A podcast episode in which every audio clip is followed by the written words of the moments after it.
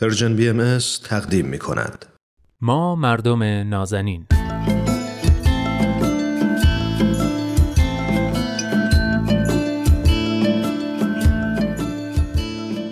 سلام. سلام به شما مردم نازنین. من نوید توکلی ام بهتون خوش آمد میگم و ازتون دعوت می‌کنم این هفته هم پای صحبت های کارشناس جامعه شناس برنامه دوست خوبم ارسطو رحمانیان بنشینید. این هفته با ارسطو درباره آداب و رسوم صحبت می‌کنیم و به طور خاص درباره سیزده به در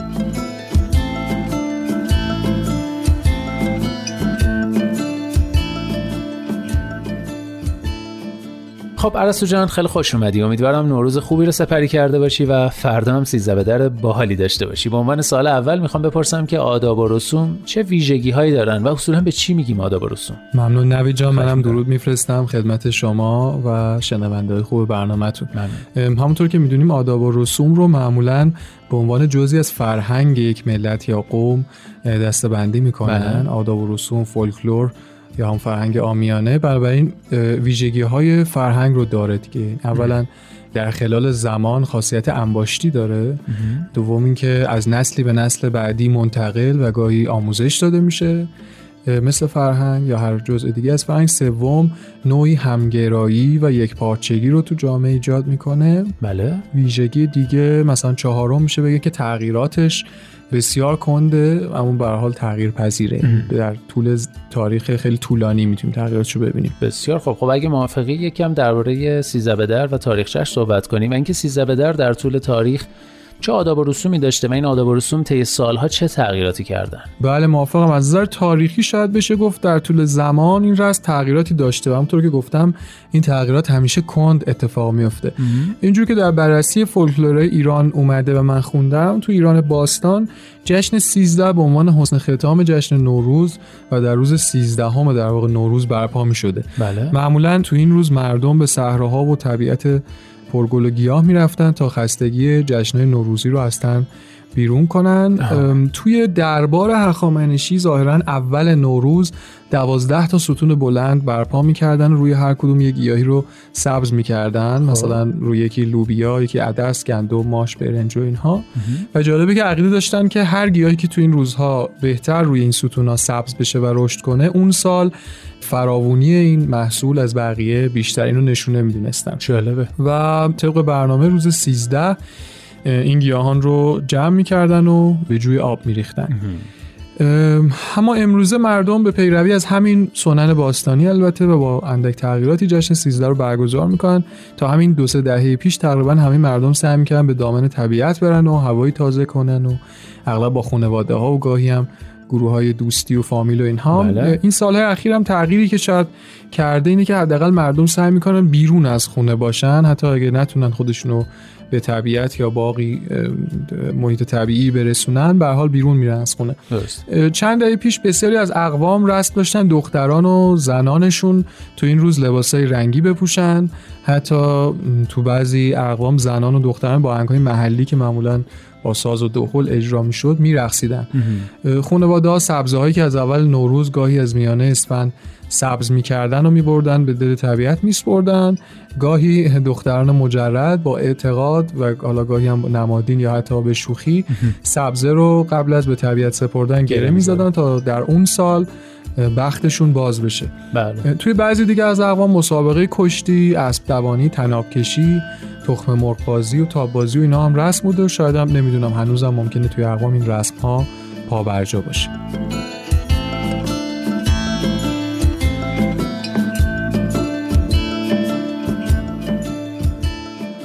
خب در مورد تغییرات آداب و رسوم صحبت کردیم مثلا در مورد سیزده به در. سوالی که پیش میاد اینه که چه افرادی یا چه عواملی باعث تغییرات آداب و رسوم میشن کلا؟ بله تغییرات آداب و رسوم یا همون تغییرات فرهنگی معمولا پیچیده و چند وجهی اتفاق میفتن از یه بله. طرف پدیده های بیرون از فرهنگ و در سطح ساختارها ممکنه فرهنگ رو دچار تغییر کنن. و از طرف دیگه کنشگرانی همیشه وجود دارن که روی تغییرات فرهنگی خیلی نرم موثر هستن. مثلا روشنفکرانی که از این گروه ها حداقل تو ایران هستن. بله بله. روشنفکران معمولا نوعی اندیشه مدرن مبتنی بر نقد دارن و از نظر تاریخی پدیده روشنفکری تو ایران حداقل رو به دوران قاجار در پی شکسته سیاسی و اقتصادی و اجتماعی ایران از کشورهای صنعتی ربط میدن. یا در واقع بهتر بگم حس شکست های سیاسی و اقتصادی و اجتماعی از کشورهای صنعتی که نقد وضعیت و در مقایسه قرار دادن ایران با این کشورها اولین نقد های روشنفکری بود. خصوصا از سوی روشنفکرانی که در غرب تحصیل کرده بودند این نقد ها معمولا یا اشاره به از دست دادن کارکرد برخی عناصر فرهنگی یا مثلا آداب و رسوم داشت گاهی هم بیشتر جنبه افسونزدایی و نقد به توجه بیش از اندازه ایرانیان به افسانه های خیالی و اونچه به زعم اونا با عقل امروز سازگار نیست. به عنوان مثال هم میشه از آخوندزاده نام برد که تو کتاب مکتوبات به نقد سنت های رایج ایرانی که به زعم او باعث عقب افتادگی ایران شده بود پرداخته. از یه زمانی به بعد گروه دومی از روشنفکران به تدریج در نقد گروه اول به وجود اومدن. این گروه دوم بیشتر طرفدار حفظ برخی سنت ها و آین ها بودن و بیشتر این رو مایه خجالت می‌دونستن که ما بخوایم از غرب پیروی بکنیم. این گروه هم اغلب بین نویسندگان و شاعرها می‌تونیم پیداشون بکنیم. نقد اصلی اونها هم بیشتر به از بین رفتن فرهنگ باستانی و ارزشمند ایرانی در اون دوره بوده. گاهی هم ممکنه بیشتر نقد جنبه سیاسی پیدا می‌کرده. مثلا موضوع کتاب غرب زدگی توسط جلال آل احمد نوشته شده تا حدودی مربوط به این قضیه است. و نوع اعتراض بوده به تغییراتی در جامعه ایران که بخش اعظمیش فرهنگی بوده. درست پل ارتباطی بین روشنفکران با مردم بیشتر و معمولا روزنامه ها بودن. بله. روزنامه هایی مثل نسیم شمال یا ترقی از این دسته هستن. بسیار علی خیلی ممنون. بجز روشنفکرا چه عوامل یا چه افراد دیگه ای باعث این تغییرات شدن در آداب و رسوم روشنفکران به غیر از روشنفکران روحانیون و عالمان دینی همیشه گروه دیگه تاثیرگذار به تغییرات آداب و رسوم و فرهنگ ایرانی بودن. آه. همونطور که می‌دونیم در یک بخش بسیار مفصلی از تاریخ ایران این نقش برجسته بوده و هنوز هم البته هست. البته منظور هم روحانی های ملبس و تحصیل کرده حوزه هستند و هم عالمانی که موضوعات رو بر اساس ملاک دینی بررسی می‌کنن. بله. این گروه معمولا دو نوع نسبت به آداب و رسوم ایرانی داشتن. یکی انحراف این آداب از برخی اصول دینی مثلا رقصیدن زنان در جشن 13 که یک رسم باستانیه با آموزهای اسلامی مسلما در تضاده. بله.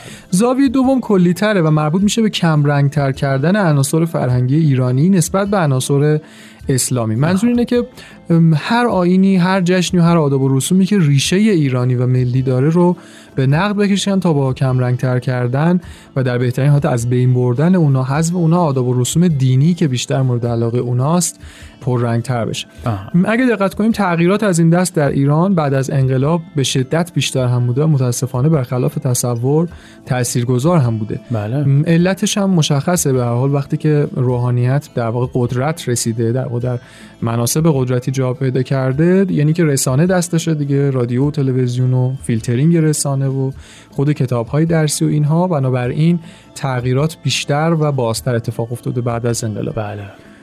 به غیر از روحانیون و روشنفکران یه گروه دیگه تغییرات فرهنگی هم از طریق نسل ها اتفاق میفته اگه دقت کنیم الان هم خیلی مد شده که میگن نسل الان این شکلی هن و مثلا دیگه تابع قانون نیستن و یا نسل قدیم این شکلی فکر می‌کنن یا مثلا دهه هفتادی و دهه شستی ها رو مقایسه می‌کنن. دقیقا بله. ماجرا از این قراره که ویژگی های فرهنگی بین مردمان مربوط به نسل های اونا هم هست. این ویژگی بر اساس دریافتی از نسل گذشته شکل گرفته و توسط نسل حاضر تغییراتی می‌کنه که ملاکش هم معمولا کارکردهای روز ارزشهای نو و خود رشد تکنولوژی هستش. بنابراین نسل ها هم به خودی خود بدون دخالت روشنفکران یا نخبگان و یا روحانیون تغییراتی در فرهنگ و آداب و رسوم ایجاد می‌کنن که اون هم قابل توجه هست